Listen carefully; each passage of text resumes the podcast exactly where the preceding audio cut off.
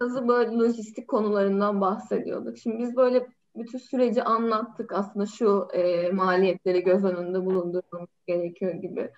Şimdi bunun aslında bir de bir geriye dönüşü var. Mesela iade yapmak istedi diyelim ki ve o bahsettik Şili'den aldı kullanıcı. Şimdi iade yaptığı senaryoda tüm o süreci geriye dönük tekrar mı takip ediliyor? Nasıl oluyor o süreç? Şöyle oluyor.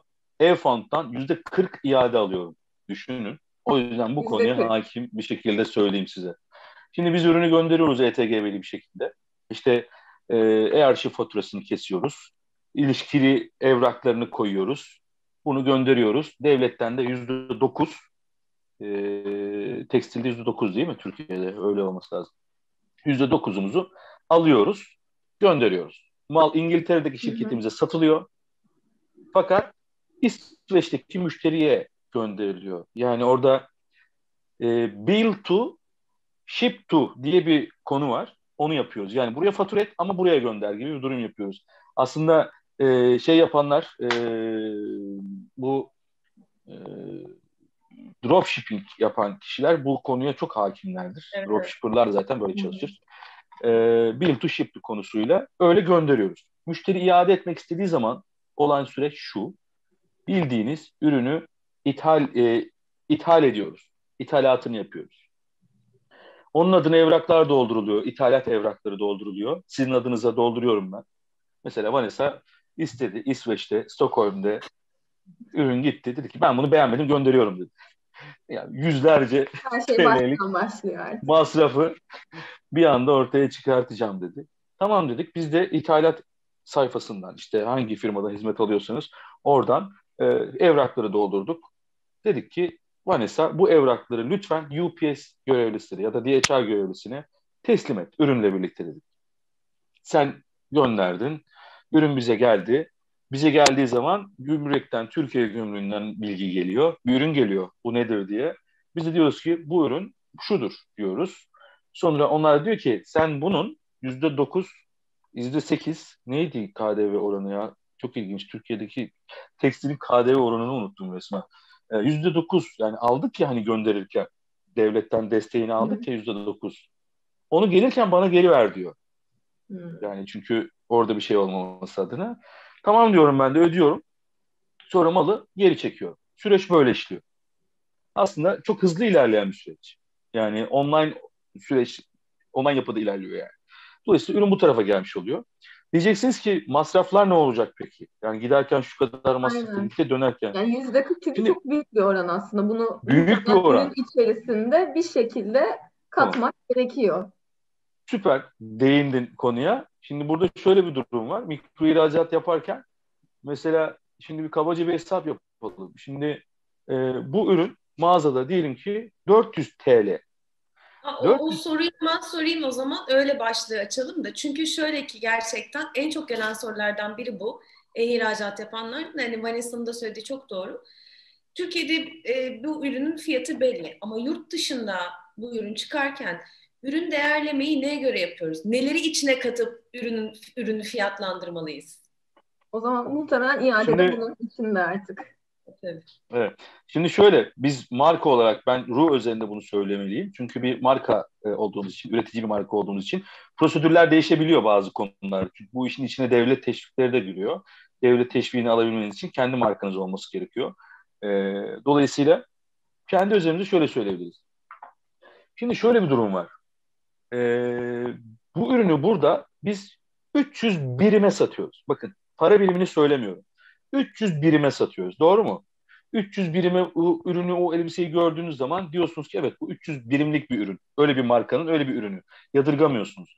Fakat bunu yurt dışında TL'yi dolara çevirdiğinizde, euroya çevirdiğinizde o 300 bir anda iniyor. Örneğin kaç yapıyor şu an bilmiyorum. 50 birime iniyor. 40 birime iniyor. Bu sefer Şimdi siz bunu 40 birime satıyor musunuz burada? Yani bir elbiseye 40 birim demediğiniz için, 300 birim dediğiniz için bu ba- ba- şeyde bakarak, bu gözle bakarak yurt dışındaki insanların da e, potansiyel olarak o elbiseyi ne kadara alabileceğini araştırarak bir fiyat belirlemeniz gerekiyor. Yani bizim gibi markalarda biz bu fiyatları belirlerken ülke ülke bildiğiniz burada ülke ülke çalıştık. Potansiyel Ru'ya en yakın olan markalarımız kimler? Markalar kimler diye bir tablo çıkardık. Çok güzel bir tablo. Ee, işte Zara'sı da var, işte Karen Millen'ı var, Pinko'su var. Dedik ki biz hangi aradayız? Bunu kendi kendimize sormuyoruz tabii yani. Kendi içimizde değerlendiriyoruz. İşte PR firmalarımıza soruyoruz. Küçük araştırmalar yapıyoruz. iş ortaklarımızla görüşüyoruz. Diyoruz ki bizim hedefimiz hangi marka? Örneğin Pinko. Pinko bu bluzu kaça satıyor? Pinko bu bluzu 120 euroya satıyor. 120 birime. Dolayısıyla ben de bunu bu civarlarda satmalıyım diyorum. Zaten 120'ye çektiğim zaman bir anda ürünün gidişini gelişini almış oluyorum. Düşünün. Yani para birimi Türkiye'deki e, döviz e, kurunun e, bu denli e, artmış olması mikro ihracatta yani e-ihracatta inanılmaz avantaj. Yani düşünün e, Avrupa'da, Almanya'da, İngiltere'de yaşayan birisi için e, 90 pound'a bir e, gömlek alacak diyelim. 90 euroya bir gömlek alacak. Bizim sezon fiyatımızın da üzerine çıkıyor bu gömlek fiyatı. Hani bırakın indirimi sezon fiyatındaki fiyattan da üzerine satmış oluyorsunuz. Yetmiyor. Ürünün gidişini ve dönüşünü de hesaplıyorsunuz. Bir tablomuz var zaten işte bu az önce saymış olduğum masraflar dedim ya hani giderken masraflar. Dönerken Vanessa aynı masraflar bir daha oluyor bu arada. Yani kapıdan kapıya teslim adresten aldırıyorsun. Ee, tabii bir ATR bir şey çıkmıyor ama bir gümrük çıkıyor. Türkiye'ye girince gümrük çıkıyor. Sıfıra indirdik çünkü biz gümrük sınırını. Dolayısıyla hepsi tekrar çıkıyor.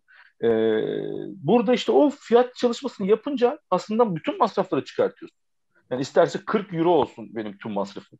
Hepsini çıkartmış oluyorsunuz. Bir de şöyle bir durumda var. Başarılı giden siparişte ürün geri gelmiyor ya. Hı hı. Sen zaten ürünün fiyatını belirlerken hem gidiş hem dönüş olarak hesapladığın için oradaki gidiş dönüş kompanse ediliyor. Başarılı giden de var değil mi? Geri gelmeyen. Ama sen o başarılı gidenlerin de parasını dönecekmiş gibi aldığın için o onu dengeliyorsun. Zarar etmiyorsun yani bu operasyonda. Aksine çok ciddi bir kar söz konusu olmuş oluyor. Ee, iade süreci böyle yürüyor açıkçası. Yani e, bunu en kolay nasıl yapabiliriz? İleride de e, yine Türkiye Cumhuriyeti Devleti'nin de Avrupa'nın dünyanın çeşitli bölgelerinde kuracağı e, merkezler, depolar ile birlikte e, iade noktaları olarak belirleyebiliriz. Çünkü yabancı e, firmalarla yine anlaşınca e, mecburen hizmet aldığınız yerler genelde e, hizmetle ilgili şeylerin bedelleri çok daha fazla. Yani e, ürünü çünkü kontrol ettireceksiniz bu iadeye geldiğinde. Elleçleme diyoruz ona. Bu elleçleme işlemini yaptıracaksınız. Bunun da her ürün başına maliyetini göz önüne bulundurduğunuzda pahalıya gelmiş oluyor gibi bir durumlar var. Ama şöyle ben modadan anlamıyorum. Modada bilmiyorum. Üzerine üstlük bir de renk körüyüm.